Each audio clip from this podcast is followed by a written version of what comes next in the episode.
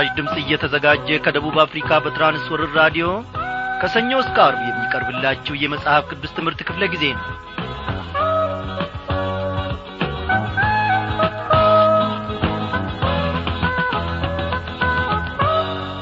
ውድ አድማጮቼ በትላንትናው ምሽት ክፍለ ጊዜ ጥናታችን የባረከን እግዚአብሔር አምላካችን ዛሬንም ደግሞ ታድጎን እንደ ገና በቃሉ ማዕድ ፊት ሰብስቦናል ጌታን ምን ይሳነዋል? ታከተኝ ደከመኝ አይልም። እኔና እናንተ ግን በእርሱ ማዕድ ፊት ቀርበን ልባችንን አፍስሰን እግዚአብሔር ሆይ ስለዚህ ድንቅ ቃልህ እጅግ እናመሰግንሃለን። እግዚአብሔር ሆይ ባለፉት ዘመናት እስከዚህች ሰኮንድና እስከዚህች ደቂቃ ድረስ እንኳን ምሕረት ስለ በዛልኝ አመሰግንሃለሁ ብለን ገና አልጠገምንም። አይደለም እንዴ? አይ አበበ እኔ እግዚአብሔርን አመስግኜ ጠግቤያለሁ የምትሉ ካላችሁ እስቲ ደብዳቤ ጻፉልኝ። እግዚአብሔርን አመስግነን መቼ በቃንና መቼ ጠገብንና እግዚአብሔርን በማመስገን የሚኖር ሕይወት የሚኖር ሰው ምንጊዜም ፍሬው ሰላሳና ስልሳ መቶ ነው። እግዚአብሔር ሆይ አንተን አመስግኛ አልጠገብኩም ዛሬም ቢሆን አመሰግንሃለሁ። እንበለው እስቲ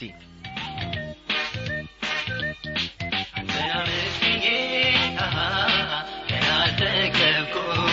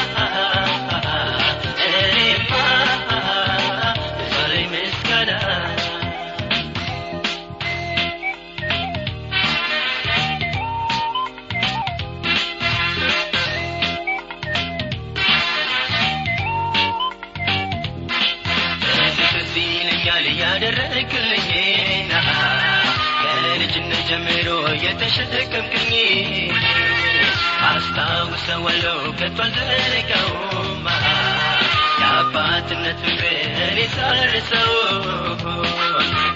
ትዝ ይለኛል ያደረክልኝ ከልጅነት ጀምሮ የተሸከምክኝ አስታውሰዋለሁ ከቶ አልዘነጋውም የአባትነት ፍቅርን ሳርሰው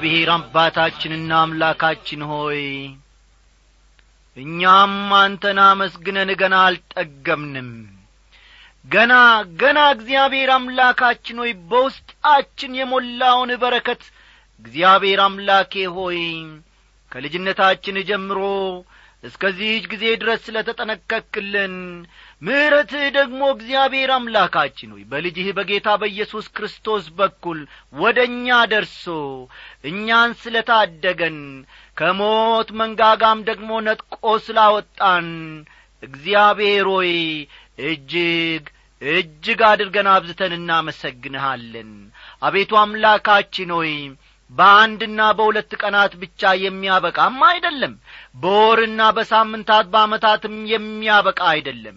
ምሕረት በሕይወታችን ዘመን ሁሉ ይከተለናል።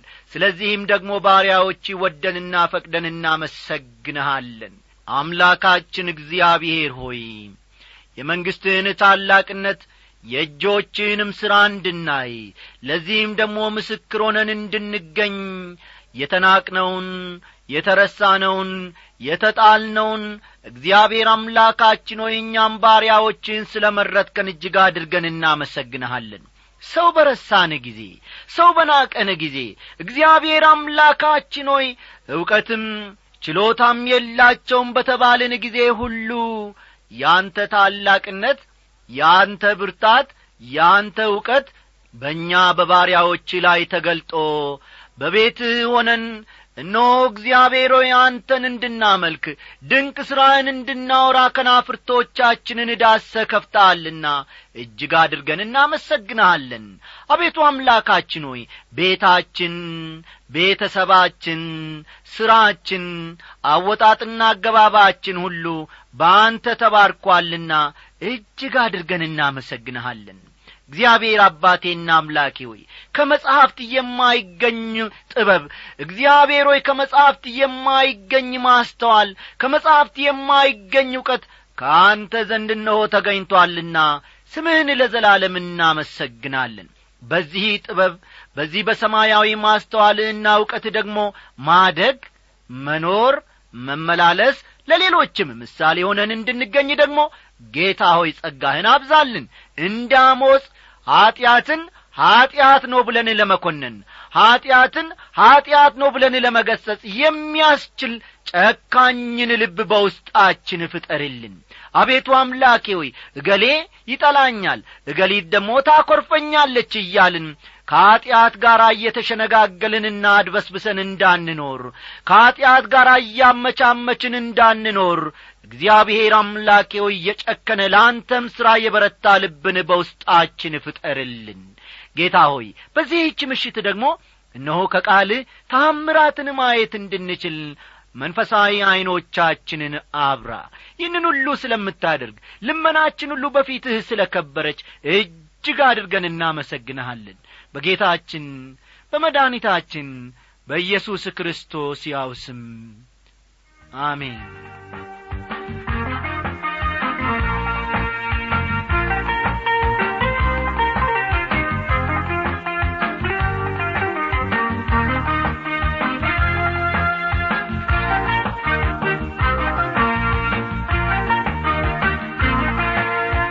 ክቡራን አድማጮቼ ባለፈው ምሽት ክፍለ ጊዜ ጥናታችን አሞዝ ምን ዐይነት ሰው እንደ ነበረ ትንቢቱ በምን ዘመን እንደ ተጻፈ የትንቢቱ አብይ ሐሳብ ምን እንደሆነ የትንቢቱ ጻፊም ማን እንደሆነ በስፋት ተመልክተናል። አሞዝ የእግዚአብሔርን መልእክት እያቀረበ የእግዚአብሔር ሰው እንደ ነበረ በዚያ ዘመን የነበሩ እስራኤላውያን እላይ ላዩን ሲታዩ ሃይማኖተኞች ይመስላሉ። ይሁን እንጂ ውጫዊ ሃይማኖተኝነታቸው ከሚመጣው የእግዚአብሔር ፍርድ ሊያስጥላቸው እንደማይችል የእግዚአብሔርን ሕግ ማቃለላቸው ማታለላቸው መዝረፋቸው አመፅና ድዎችንም መበዝበዝ የዕለት ተዕለት ልምምዳቸው እንደ ነበረ በስፋት ከዚያ ከመግቢያው መመልከታችን የሚታወስ ነው። ዛሬ ደግሞ ጌታችን ረድቶን እነሆ የምዕራፍ አንድን ትምህርት ጌታ በረዳን መጠን አብረን እንመለከታለንና መጽሐፍ ቅዱሶቻችሁን እስቲ እንደ ተለመደ ሁሉ ገለጥ ገለጥ አድርጋችሁ ትንቢተ አሞጽ ምዕራፍ አንድን አውጡ።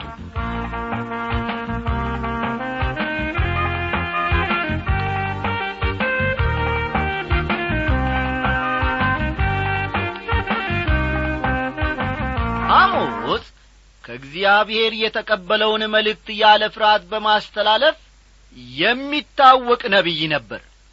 ይህንን ባለፈው ምሽት ክፍለ ጊዜ ጥናታችን በደንብ በመንፈስ ቅዱስ አጋዥነት ተመልክተናል።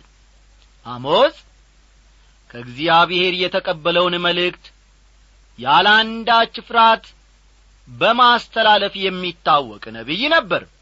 መልእክቱን ለማድረስ ቤቴል በደረሰ ጊዜ አሞጽ ይህን ያክል ታዋቂነት አልነበረውም። በጣም የሚገርመው ደግሞ ዛሬም ቢሆን ብዙ አለመታወቁ ነው።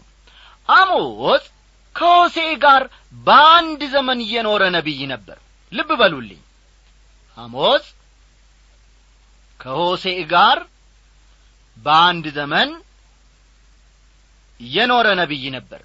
ቀደም ብዬ እንደ ተናገርኩት በዚያን ጊዜ እርሱ በኖረበት ዘመን ብዙ ታዋቂነት እንዳልነበረው ዛሬም ቢሆን በየአብያተ ክርስቲያናቱ ቤትም ስፍራ ይህ ነቢይ ብዙ አለመታወቁ የሚገርም ጉዳይ ነው። ምናልባትም ሆሴና ሞጽ ሳይተዋወቁ አይቀርም የሚል ግምት አለ። ሆሴ ስለ እግዚአብሔር ፍቅር አጥብቆ ይናገራል።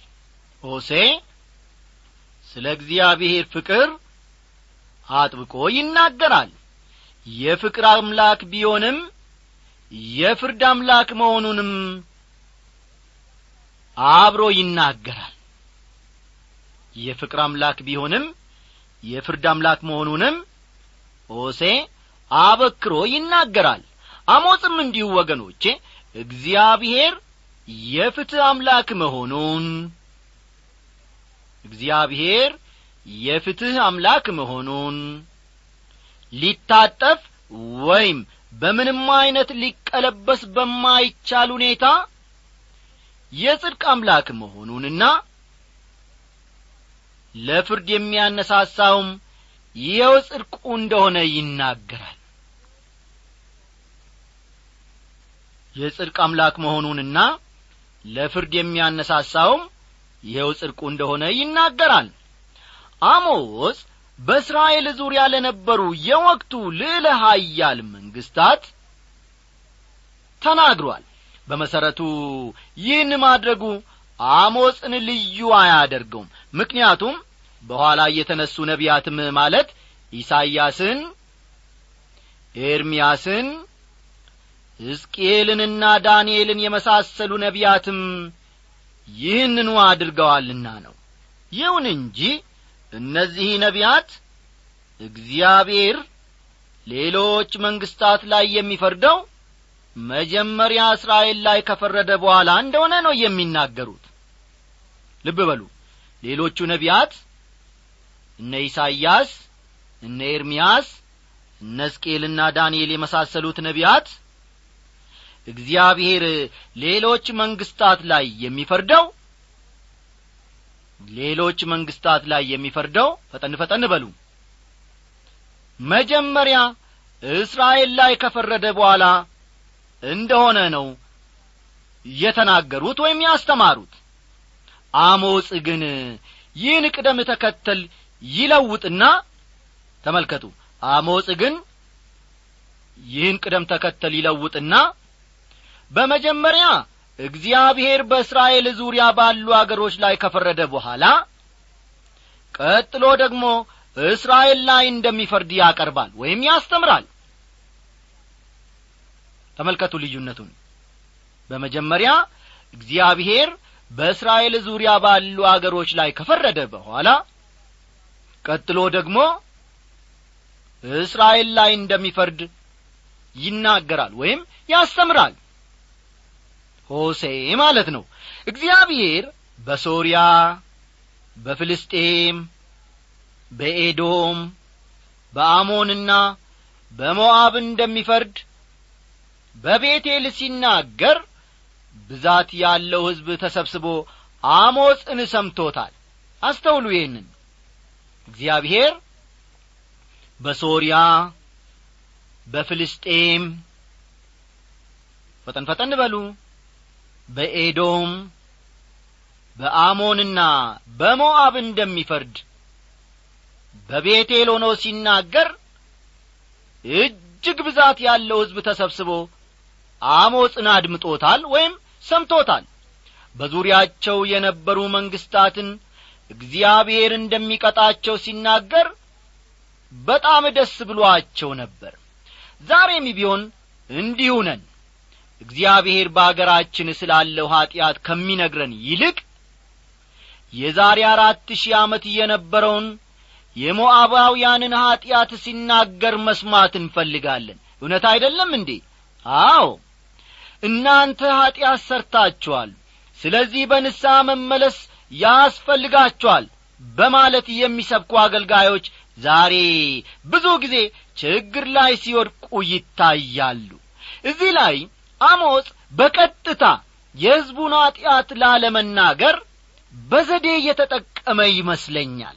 መጀመሪያ ስለ ሌሎች ኀጢአትና ስለሚጠብቃቸው ፍርድ የተናገረውም በዚህ ምክንያት ሳይሆን እንደማይቀር አስባለሁ።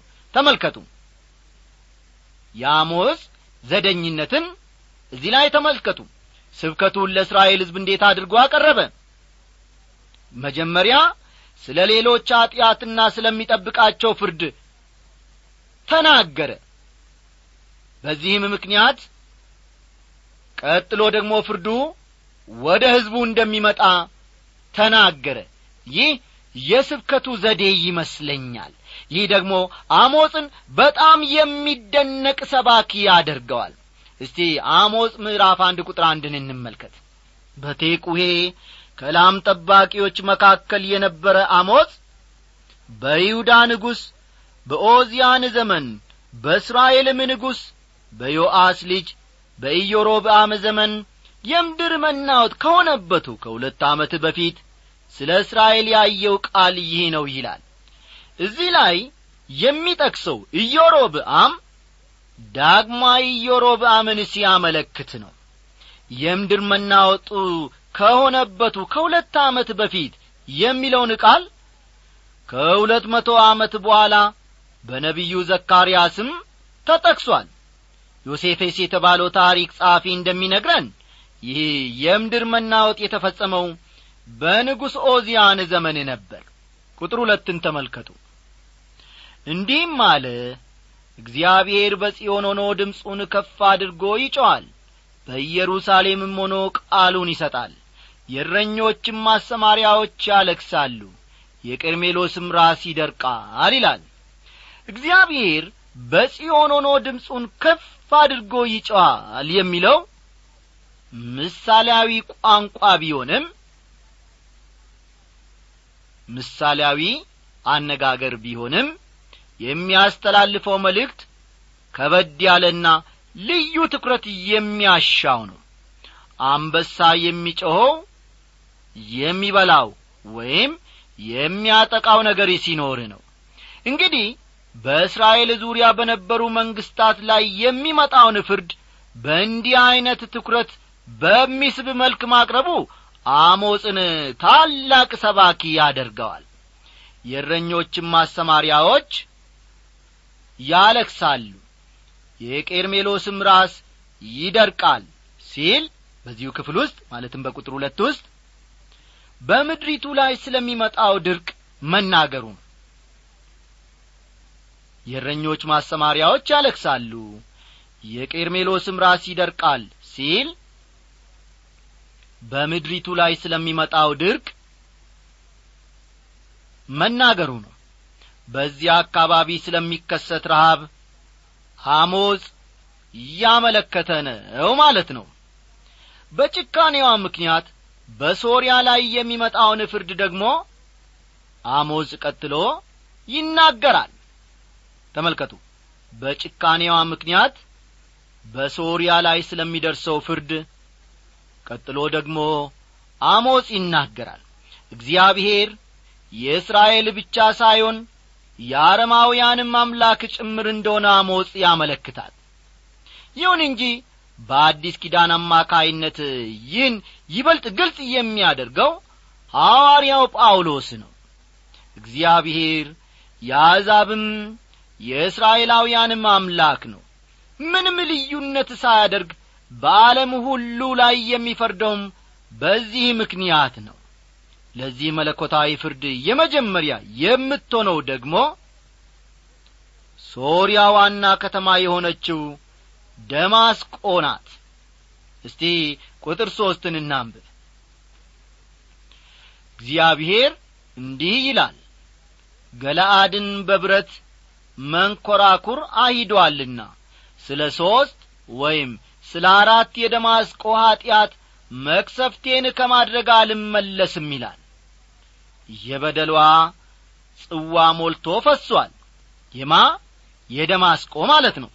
ተመልከቱ የደማስቆ የበደል ጽዋ ሞልቶ ፈሷል። ስለዚህም እግዚአብሔር በሶርያ ላይ ለመፍረድ ተነስቷል። ስለ ሦስት ወይም ስለ አራት የደማስቆ ኀጢአት የሚለውን የደማስቆ ኀጢአቷ ሦስት ወይም አራት ወይም አምስት ብቻ አይደለም። ከዚያም በላይ ነው በሚል መልኩ መረዳት ይቻላል ምክንያቱም እዚህ ላይ አሞጽ ማስረዳት የፈለገው የደማስቆ ወይም የሶርያ ኀጢአት ብዙ መሆኑን እንጂ ትክክለኛ መሆኑን ለማሳየት አይደለም። ገላድን በብረት መንኰራኩራ ሂዷልና ይላል። ይህ የሚያሳየን ሶርያውያን የፈጸሙትን የጭካኔ ተግባር ነው። ፈጠን ፈጠን እያላችሁ ጻፉ። ገላድን በብረት መንኰራኩር አሂዷልና የሚለው ሶርያውያን ሶርያውያን የፈጸሙትን የጭካኔ ተግባር ለማመልከት ነው። በዚህ ጭካኔያቸውም ምክንያት ይፈረድባቸዋል። በሁለተኛ ነገሥት ምዕራፍ አስር ከቁጥር ሰላሳ ሁለት እስከ ሰላሳ ሦስት በሁለተኛ ነገሥት ምዕራፍ አስር ከቁጥር ሰላሳ ሁለት እስከ ሰላሳ ሦስት በዚያም ወራት እግዚአብሔር እስራኤልን ይከፋፍላቸው ዘንድ ጀመረ። አዛሄልም በእስራኤል ዳርቻ ሁሉ መታቸው በዮርዳኖስ ምስራቅ ያለውን የገላአድን አገር ሁሉ በአርኖን ወንዝ አጠገብ ካለችው ከአሮኤር ጀምሮ የጋድንና የሮቤልን የምናሴንም አገር ገላድንና ባሳንን መታ የሚልን ቃል እናነባለን። ሶርያ እነዚህን አገሮች በጦር ኀይል ከመውረሯ በላይ በታላቅ ጭካኔ እንደ ጨፈጨፈቻቸው ነው ከታሪክ መረዳት የሚቻለው። ለመሆኑ አሞጽ ገለአድ ሲል ምን ማለቱ ነው?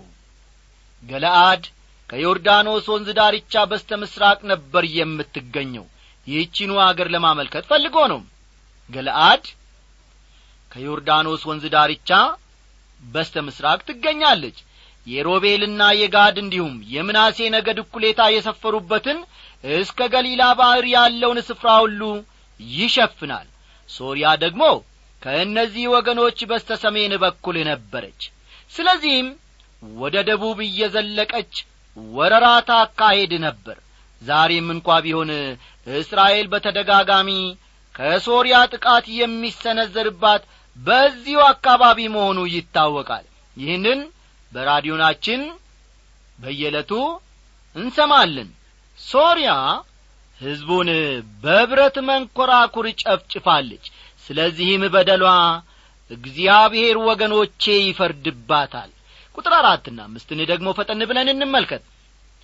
በአዛኤል ቤት እሳትን እሰዳለሁ የወልድ አዴርንም አዳራሾች ትበላለች የደማስቆንም መወርወሪያ ሰብራለሁ ተቀማጮችንም ከአዌን ሸለቆ አጠፋለሁ በትር የያዘውንም ከኤዴን ቤት አጠፋለሁ የሶርያም ሕዝብ ወደ ቂር ይማረካል ይላል እግዚአብሔር። በአዛኤል ቤት እሳትን እሰዳለሁ የወልደ አዴርንም አዳራሾች ትበላለች ይላል።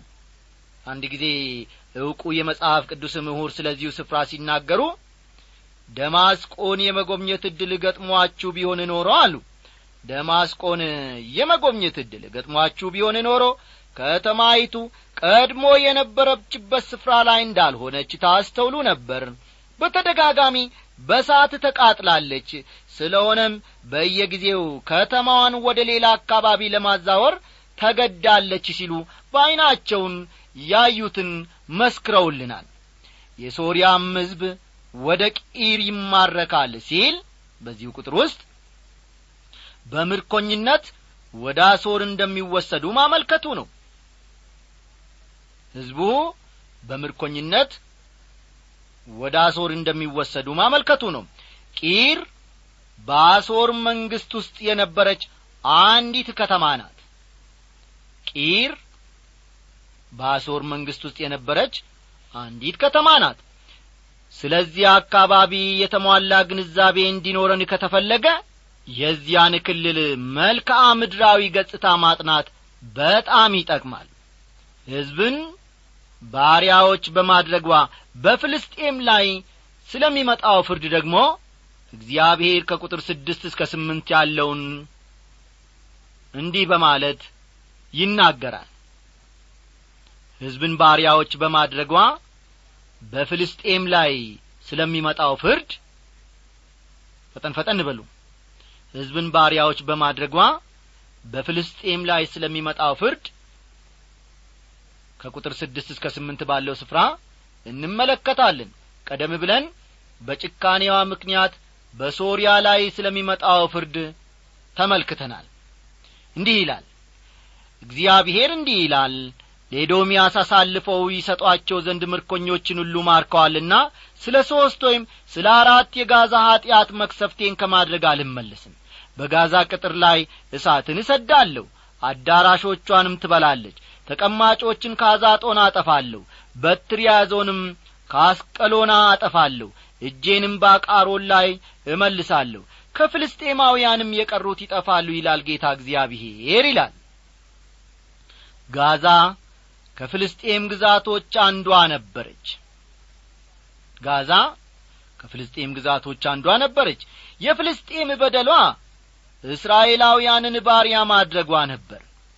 ብዙ እስራኤላውያንን በባርነት ወደ ኤዶምና ፊንቄ እየወሰዱ በባርነት ሽጠዋቸዋል። እንደሚታወቀው ፊንቃውያን የታወቁ የባሕር ላይ ነጋዴዎች ነበሩ። ስለሆነም በባርነት የገዟቸው እስራኤላውያንን በምርኮኝነት ስም ለሌሎች ነጋዴዎች በትርፍ ይሸጧቸው ነበር ፍልስጤማውያን። ተመልከቱ። ስለዚህም እግዚአብሔር ይህንን ወንጀል በተመለከተ እንደሚፈርድ ይናገራል። የኋላ ኋላም በእነዚህ ከተሞች ላይ እግዚአብሔር በተናገረው መሠረት እንደ ተፈረደባቸው እንመለከታለን። በጋዛ ቅጥር ላይ እሳትን እሰዳለሁ አዳራሾቿንም ትበላለች ይላል። ንጉሥ እስቂያስ በነገሰበት ዘመን በጽሑፍ የሰፈረ ታሪክ ደግሞ ፍልስጤማውያንንም እስከ ጋዛና እስከ ዳርቻዋ ድረስ ከዘበኞች ግንብ ጀምሮ እስከ ምሽጉ ከተማ ድረስ መታ ይላል። ሁለተኛ ነገሥት ምዕራፍ አሥራ ስምንት ቁጥር ስምንትን ተመልከቱ። ሁለተኛ ነገሥት አሥራ ስምንት ቁጥር ስምንት አሞጽ የተናገረው የትንቢት ቃል እነሆ በተግባር ተከናውኗል። አስተውሉ። አሞጽ የተናገረው ትንቢት ቃል በቃል ተፈጽሟል። ተነግረው የተፈጸሙ ትንቢቶች መኖራቸው ደግሞ ይህን ክፍል የበለጠ ትኩረት የሚስብ ያደርገዋል። እንግዲህ በጌታ የተወደዳችሁ ወገኖቼ ይህንን ሁሉ እግዚአብሔር በባሪያዎቹ በኩል ተናግሮ የተናገረውን ደግሞ ፈጽሟል። ዛሬም ቢሆን በእኔና በእናንተ እግዚአብሔር እንዲሁ ይናገራል። እግዚአብሔር በቃሉ አማካኝነት ቤተ ክርስቲያን ስንሄድ ወይንም ደግሞ በመንደር ፕሮግራም ጥናታችንም ቢሆን በተለያየ ዐይነት አጋጣሚም ቢሆን ጌታችን ይናገረናል። እግዚአብሔር እንዳስጠነቀቀን እግዚአብሔር አድርጉ እንዳለን ደግሞ ብንኖር በእውነት የተባረክን ሰዎች እንሆናለን። እግዚአብሔር ደግሞ ይህንን እንድናደርግ ሰሚ ልቦናን በውስጣችን ይፍጠርልን። እንግዲህ ጸልዩልን ጻፉልን። ተናደሩ